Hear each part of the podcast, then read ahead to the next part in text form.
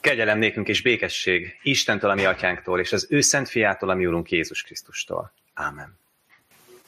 A mi segítségünk, Isten tiszteletünk megáldása és megszentelése jöjjön az Atya, Fiú, Szentlélek Istentől. Ámen. Imádkozzunk.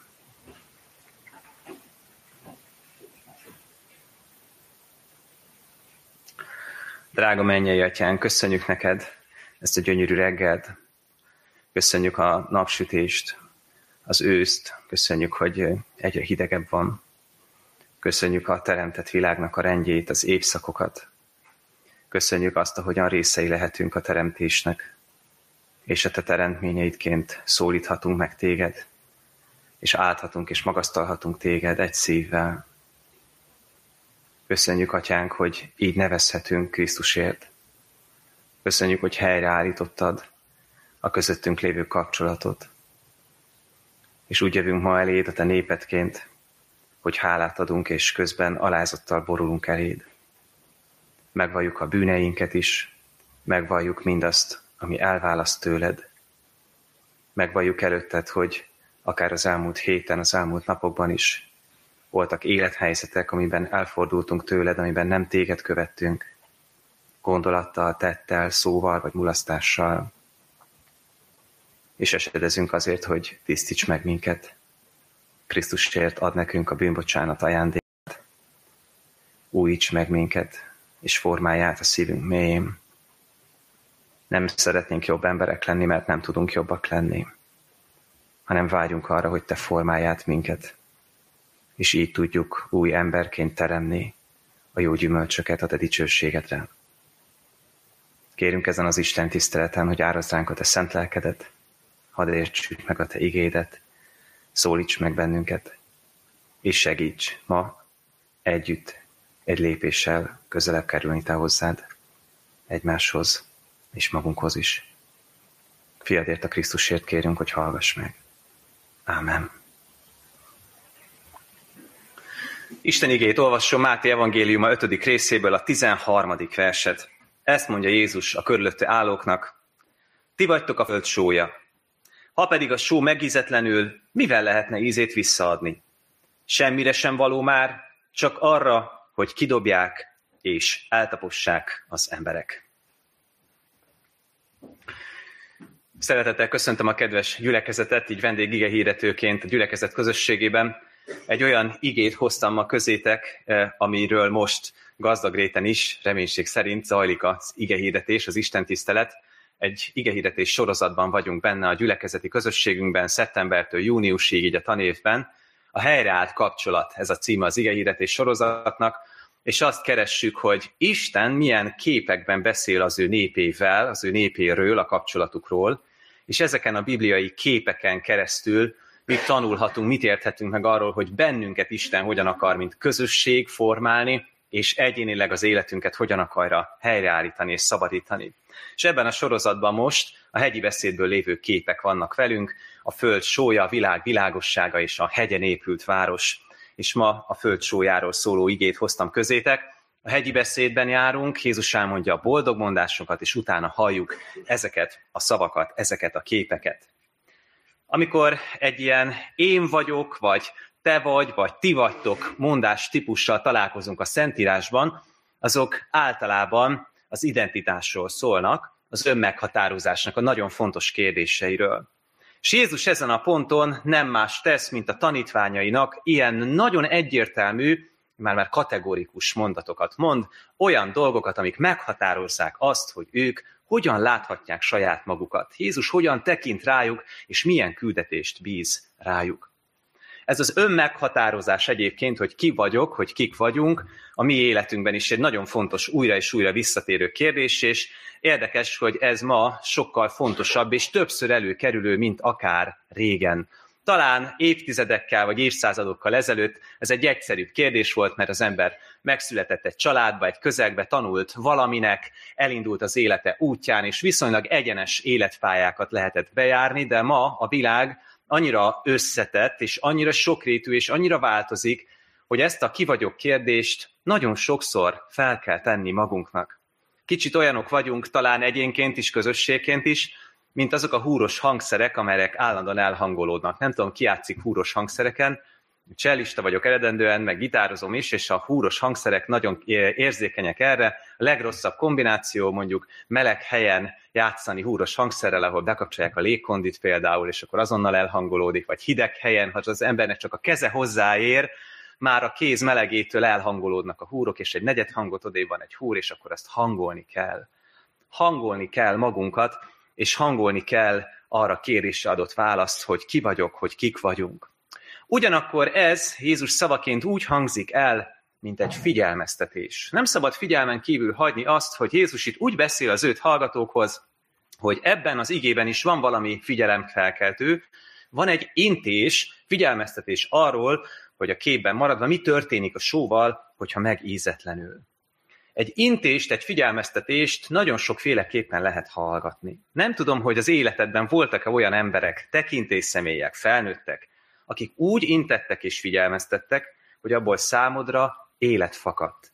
Akik jó indulattal, szeretettel, de kellő határozottsággal intettek, és ugyanakkor nem akartak megsemmisíteni, vagy nem voltak fenyegetőek ezzel. Nagyon gyakran bekapcsolhatnak ilyen reflexek, hogyha intést vagy figyelmeztetést hallunk, akár Istentől, hogy, hogy azt inkább hárítjuk, vagy próbáljuk távol tartani. Jézus a lehető legjobb indulattal, és a lehető legjobb hozzáállással int és figyelmeztet akkor a tanítványait, és hisszük, hogy most bennünket is. Három fókuszban szeretnék erről az igéről, az üzenetéről beszélni nektek. Először a helyzetről, a képről, erről a só létről, utána a veszélyről, amire Jézus felhívja a figyelmet, és végül pedig az esélyről, hogy hogyan lehet benne maradni. Az a kép, ami itt előttünk van, egy metafora. Egy olyan költői eszköz, aminek van egy fogalmi síkja, meg egy képi síkja. Van egy üzenet, amit szeretne átadni, és van egy eszköz, egy kép, amivel átadja ezt az üzenetet. Ha nagyon megpróbálnánk leegyszerűsíteni, hogy mi az az üzenet, amire itt Jézus felhívja a figyelmet, akkor az az összetévezhetetlen jelenlét. Az a funkció, hogy Isten népe, Isten gyermekei valamilyen módon nyilvánvalóan megkülönböztethetők a környezetüktől, a jelenlétük észrevehető, a hiányuk érzékelhető. Áldássá lenni tehát a világnak úgy lehet, ha jelen vagyunk. És ez a kapcsolat, amire Jézus a tanítványait is hívja, és szeretném aláhúzni azt, hogy ugyanakkor Jézus ezt nagyon nyilvánvaló módon a tanítványi közösségnek mondja. Ez a ti vagytok a föld sója azoknak szól, akik őt elkötelezetten akarják követni, akik hozzátartoznak, és akik ténylegesen őt vallják az uruknak. Ez azért érdekes, mert könnyen elképzelhető, hogy úgy őszít ezen az Isten tiszteleten, vagy úgy hallgatod a közvetítést, hogy nem vallod magadat Krisztus tanítványának. Hogy akár az van benned, hogy keresed, de nem vagy még benne biztos. Lehet is, meg nem is. Lehet, hogy közöny van benned, lehet, hogy eltávolodtál már ettől, vagy éppen harcosan ellenállsz annak, hogy ez nem lehet igaz. És szeretném hirdetni neked az evangéliumot, hogy Krisztus tanítványának lenni és hozzátartozni, az nem valami exkluzív közösség a kiválasztottaknak, hanem ez mindenkié. Lehetséges, hogy alkalom ez arra, hogy feltedd magadnak a kérdést, hogy meddig is vársz erre. Nem jött el az idő arra, hogy tegyél egy lépést, és azt mondd, hogy Jézus, szeretnélek téged követni. És bár sokat harcoltam már veled, de megadom magamat neked. Szeretném, hogyha az életem, ha a szívem ura lennél. Lehet, hogy ezt készíti Isten ma a számodra. De lépjünk közelebb ehhez a képhez. Jézus használja a sónak a képét, amelyet nyilván mindannyian mi is ismerünk, bizonyára már sóztunk, meg sokszor éreztük az ízét, lehet valaki járt már sóbányában is, és látja, hogy honnan kerül a só a mi asztalunkra. Az ókorban is teljesen természetesen egy nagyon ismert anyag volt, és nagyon sokszor használják a bölcseletben a sónak a képét. Most nem sorolom nektek végig, de Platontól elkezdve sok ókori filozófus is a beszédeiben felhasználja a sót, mint képet, és a különféle Izrael körülvevő népek mondáiban, mítoszaiban is előkerül a só. De a sónak a jelenléte különösen érdekes volt az Izraelben élő emberek számára, hiszen ott volt a Holt tenger, a Sós tenger, ahol láthatták, hogy milyen a nagy koncentrációban jelenlévő só, a nagy fehér sóhalmokat a Holt tenger partján. Ismerték a pusztának azt a tulajdonságát, amikor ilyen szikes, sós a föld, akkor ott nincsen élet. Sok szempontból ott volt az életükben, de természetesen használták a mindennapokban is az ételek ízesítésére, és ami különösen fontos, tartósításra. Bizonyos értelemben a sebeket is lehetett vele fertőtleníteni, mert a só fertőtlenít, a só tisztít, és emiatt nagyon-nagyon fontos, összetéveszthetetlen anyag. Ez azért érdekes, mert Luther Márton, amikor ezt az igét magyarázza egy helyen, egyenesen azt mondja, hogy Isten népe akkor tud só lenni, hogyha mar. Hogyha azt a képet, amikor a sebhez hozzáér a só, és úgy érzed, hogy csíp, azt mondja, hogy Isten népének konfrontatívnak kell lennie. Akkor van jó jelen a világban, hogyha ha kimondja azt, hogy a világnak hol vannak a fonákságai, hogy hol van a bűn, és hogy ez ilyen értelemben egy viszonylag kellemetlen küldetés, mondja a reformátor, de ezt vállalni kell. Milyen az a környezet, ahol eh, Jézus azt mondja a tanítványainak, hogy nektek a föld sójának kell lenni? Tegyük fel ezt a kérdést. Hogyha a só funkciója, a megtisztítás, eh, valamilyen módon a tartósítás, akkor valószínűleg az a világ és az a közeg, amiben élünk, abban ott van a romlás. Abban ez jelen van, amire reakcióként Isten az ő gyermekeit küldi, hogy valamilyen módon a romlás megálljon. De ha elkezdjük közel engedni magunkhoz egyébként ezt a képet, akkor azért ez egy nagyon nagy teher tud lenni. Az én dolgom, a mi dolgunk az, hogy legyünk jelen Isten gyermekeiként a világban, és hívjuk fel minden rosszra a figyelmet, állítsuk meg a bűnnek a terjedését. Azért ez eléggé lehetetlen úgy, hogy közben a szívünkben is ott van a bűn, és küzdünk vele. De mégis közvetve úgy tűnik, hogy a környezet akkor valószínűleg ilyen, hogyha oda küldi sóként az ő tanítványait a mester. Illetve, hogyha a só megízesít, akkor valószínűleg van egy ízetlenség, egy ízevesztett állapot a világban, és Isten gyermekei ízt, színt és fényt hozhatnak a világba és a környezetükbe. Igen, Isten így szeretne bennünket látni.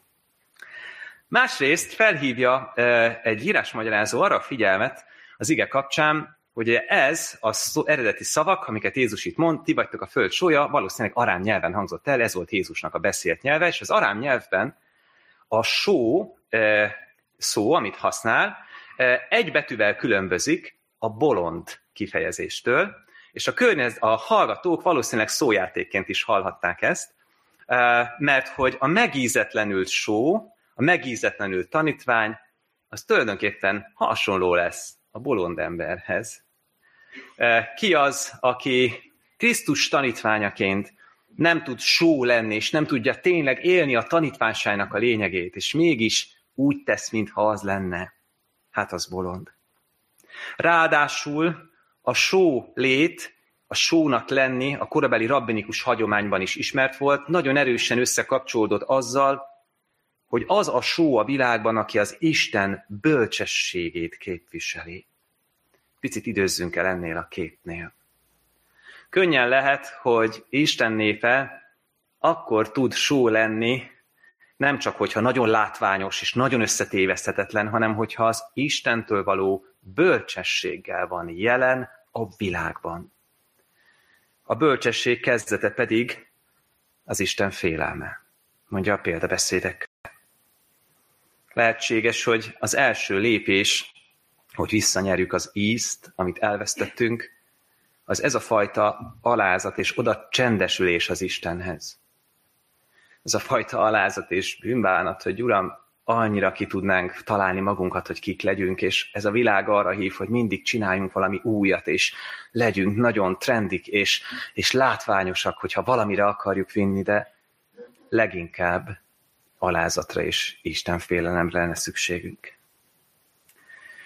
Mert hogy miközben Jézus elmondja a tanítványoknak, hogy legyetek só, aközben nagyon nyilvánvalóan módon beszél arról, hogy mi az ehhez kapcsolódó veszély. Ez a második dolog, amiről szeretnék beszélni.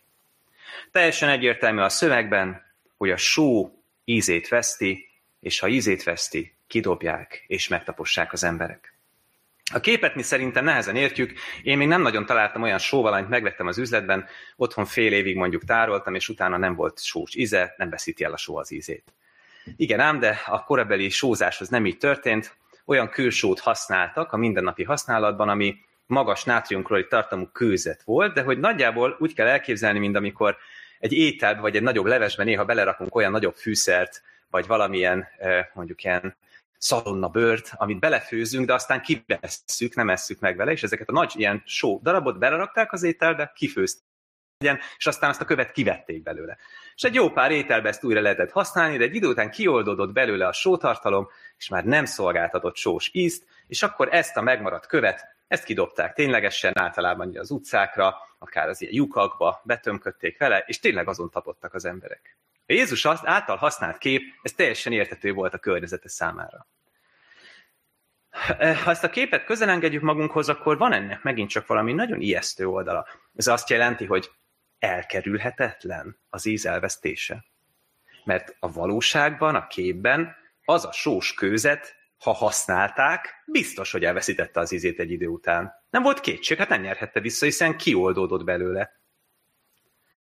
És én azt gondolom, hogy egy ilyen képnél, amikor ezt a veszélyt látjuk, fontos hozzátenni azt, egyrészt, hogy ez egy figyelmeztetés, másrészt, hogy amikor Jézus egy ilyen éles képet használ, ezt azért használja, hogy felismerjük, hogy magunktól nem tudjuk megtartani az ízt. Magunktól mindannyian elveszítjük és kimerülünk. Az ő kegyelme, az ő újjászülő kegyelme, hogy újra legyen bennünk íz. Ugyanúgy, mint ahogy a, azt mondja egy másik képben, hogy én vagyok a szőlőtő, és ti a szőlőveszők, és hogy, hogy rajtam kell maradnatok, és hogy ott elmondja, hogy mi történik azzal a veszővel, ami nem terem gyümölcsöt, hogy levágják, és így tovább. Ez nem arra hív, hogy akkor kétségbe essünk, hogy jó ég, akkor mi lesz akkor, hogyha ez megtörténik, hanem arra, hogy könyörögjünk, hogy hadd maradjunk a szőlőveszőn, erre az alázatos imádságra, az előbb említett Isten félelemre. Igen, a só ízvesztése, és gondolhatunk az egyéni életünkre, akár keresztényként, a közösségeinkre, a gyülekezeti közösségünkre, az anyaszentegyházunkra.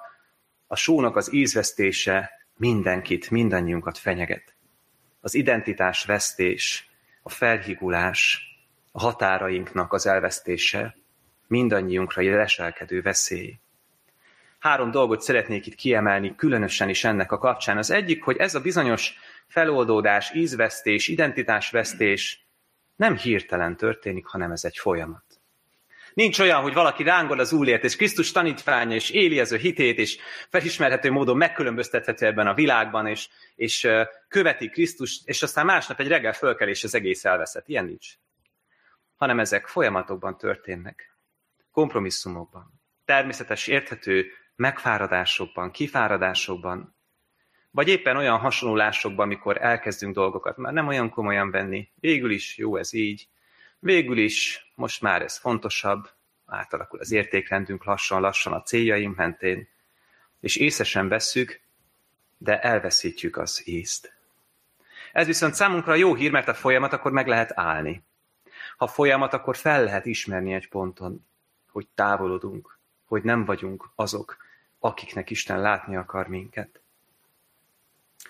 A második a megízetlenüléssel kapcsolatban, hogy gyakran találkozom azzal egy közösségben, hogyha egy közösségi szinten jelentkezik ez, hogy már nem azok vagyunk, akiknek Isten elhívott minket, hogy van egyfajta ilyen megüresedés, megfáradás, és az a só elkezd megízetlenülni, akkor megjelenik egy nagyon érdekes reakció az emberek részéről, ez pedig a hibáztatás és a bűnbak keresés. Elkezdjük keresni, ez ki miatt van, mert ez nagyon megnyugtató, hogyha tudunk találni egy bűnbakot, vagy hogyha egy okot így meg lehet nevezni, akkor fellélegzünk, oké, akkor ez emiatt van, esetleg azt módosítjuk, vagy egy beállítást átállítunk, és akkor onnantól jobb lesz, vagy keresünk egy módszert, azt ígérik, hogy ez a módszer majd jó lesz, és segít újra vitálisnak lenni.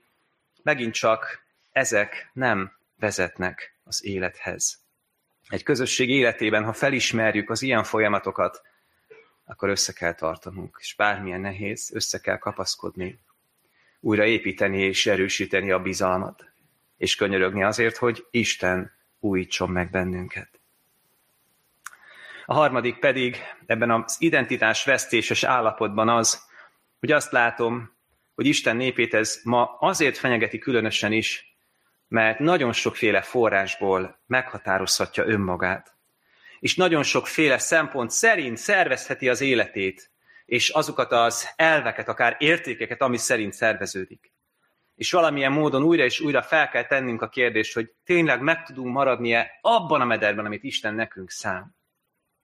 Mondok két szélsőséges példát. Az egyik, hogyha van egy olyan gyülekezet, ahol nagyon jól mennek a dolgok, nagyon sikeres, látványosan programok vannak, emberek járnak oda, minden nagyon-nagyon szép, és tényleg egy ilyen jó időszak van, akkor egy ilyen gyülekezetet nagyon fenyeget az, hogy a sikerei és az éppen aktuális állapot alapján határozza meg magát, és elfelejti azt, hogy de ők is ugyanolyan emberekből állnak, mint bárhol más, ugyanolyan töredékesek, ugyanúgy rászorulnak Isten kegyelmére, ugyanúgy képesek tévedni. Az, hogy Isten megáldja őket, az nem csak rajtuk múlik, sőt, alapvetően nem rajtuk múlik. És hogyha egy ilyen gyülekezetben lévő ember, vezető, bárki nem tud ebbe a forrásba kapaszkodni, hogy de a legfontosabb az számomra, hogy én ki vagyok Krisztusban. És nem ebben gyökerezem, hanem ezek a sikerek meg ilyesmik elkezdenek egyre inkább meghatározni, akkor kikerülök a krisztusi középpontból, értitek? És lassan, de biztosan elkezdek megízetlenülni.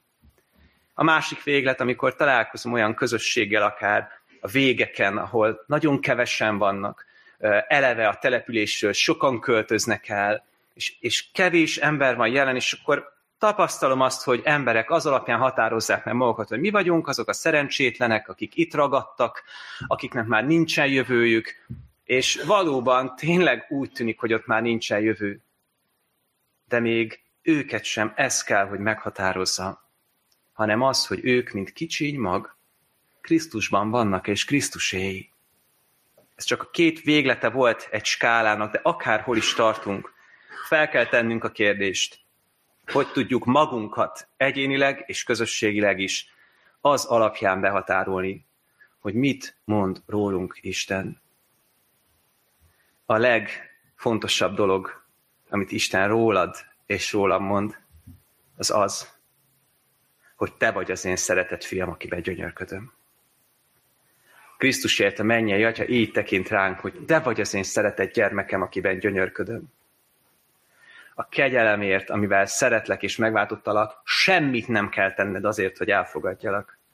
Mert úgy, ahogy vagy, szeretlek, és jót akarok neked. És azt akarom, hogy az életed velem több legyen. Valahol ebbe kell újra és újra visszatérnünk.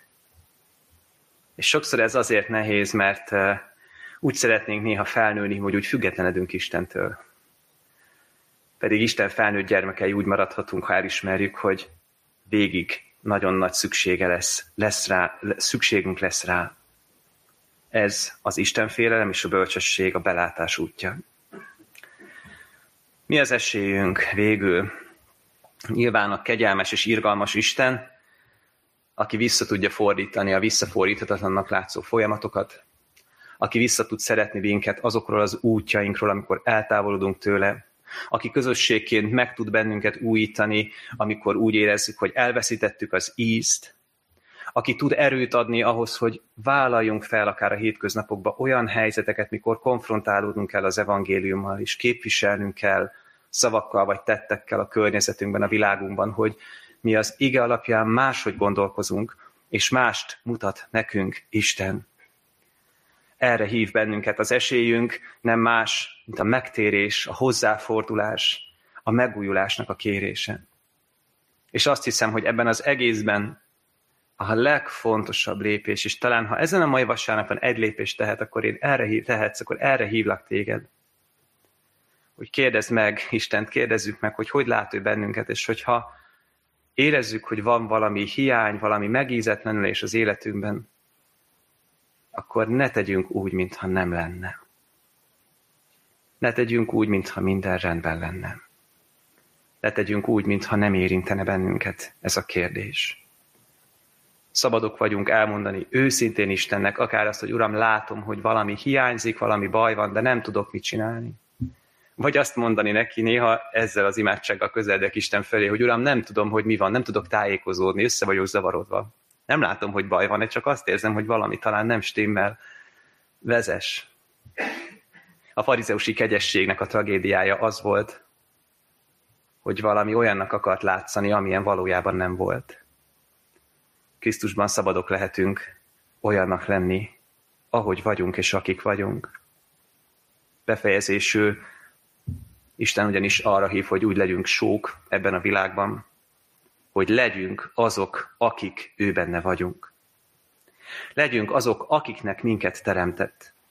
Közösségként azokkal a sajátosságokkal, amiket nekünk adott. Egyénenként ne akarjunk másokká válni, mások sztenderdjei miatt. Ne akarjunk hasonlóká lenni, hogy majd ha olyan leszek, mint a nem tudom milyen hívő testvérem, na majd akkor leszek só, vagy akkor leszek áldott. Nem.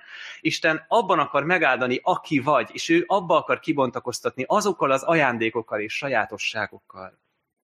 Nem kell olyan emberré válni, aki nem te vagy, hanem abba akar Isten kiteljesíteni téged, akivé ő teremtett. Isten erősítsen meg bennünket ezen az úton. Fedje fel, hogyha kell valamiben hozzáfordulnunk, esedeznünk és kiáltanunk egyénileg és közösségként. Adja vissza az ízt, ami elveszett. És adja meg, hogy ebben újra és újra meg tudjunk újulni, és lehessünk a helyünkön, ahova Isten tett bennünket, só a környezetünkben. Ámen. Gyertek, legyünk egy perc csendben, forduljunk Isten felé.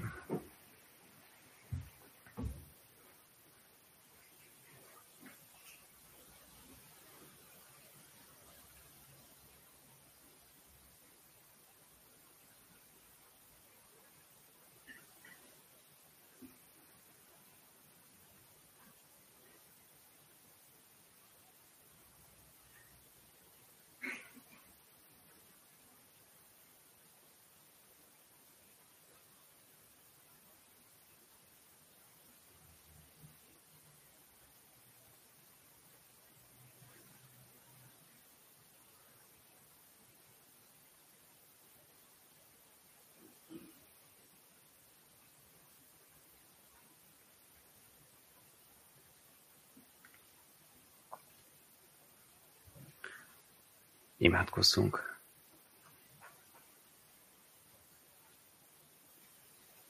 Drága mennyei atyánk, köszönjük, hogy megállítasz bennünket, és egyenként és közösségileg is hívsz magadhoz. Köszönjük, hogy a te gyermekeidként hívhatunk segítségül. Újíts meg bennünket abban, ahogy te látsz minket. És köszönjük, hogy a legfontosabb dolog, ahogy látsz, hogy a tiéd vagyunk, hogy hozzá tartozhatunk. Erősíts meg bennünket abban, hogy a te szeretett gyermekeid vagyunk. Hogy a Krisztus áldozatáért semmi nem választ el már, nincsen kárhoztató ítélet azok ellen, akik Krisztus Jézusban vannak. Köszönjük, hogy az élet lelkének törvénye megszabadította a bűn és a halál törvényétől. Attól, hogy ez az élet átjárja a mindennapjainkat, és így lehessünk só ebben a világban. Adj bátorságot ahhoz, ha konfrontálódni kell, akár a saját szívünkkel is. Adj örömet abban, hogy jó téged követni. Kérünk téged, hogy hadd éljük és tapasztaljuk, hogy te mindebben velünk vagy, hogy nem a saját küldetésünkben járunk.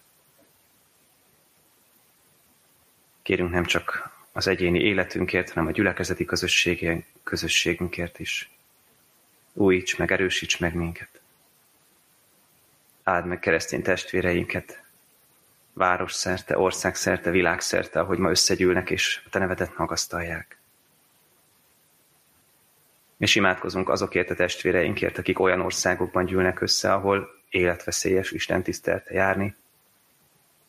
Imádkozunk azokért, akiknek úgy kell sónak lenni, hogy akár bíróságok előtt kell vallaniuk a hitükről, vagy az életükkel játszanak, hogyha megvallják, hogy hozzá tartoznak, Úr Jézus. Állj melléjük, és szabadíts meg őket. Kérünk téged a háborúk végéért, akárhol is dúlnak ezen a világon, a te békességedért. És munkáld bennünk az alázatot, az Isten félelmet, a valódi tőled jövő változást. Hallgass meg Krisztusért. Ámen. Gyertek, fennállva imádkozzuk együtt a mi Urunktól, Jézustól tanult imádságot. Mi atyánk, aki a mennyekben vagy, szenteltessék meg a te neved. Jöjjön el a te országod, legyen meg a te akaratod, amint a mennyben, úgy a földön is. Ami mindennapi kenyerünket add meg nekünk ma, és bocsáss meg vétkeinket, miképpen mi is megbocsátunk az ellenünk vétkezőknek. És ne vigy minket kísértésbe, de szabadíts meg a gonosztól, mert tiéd az ország, a hatalom és a dicsőség, mind örökké. Ámen.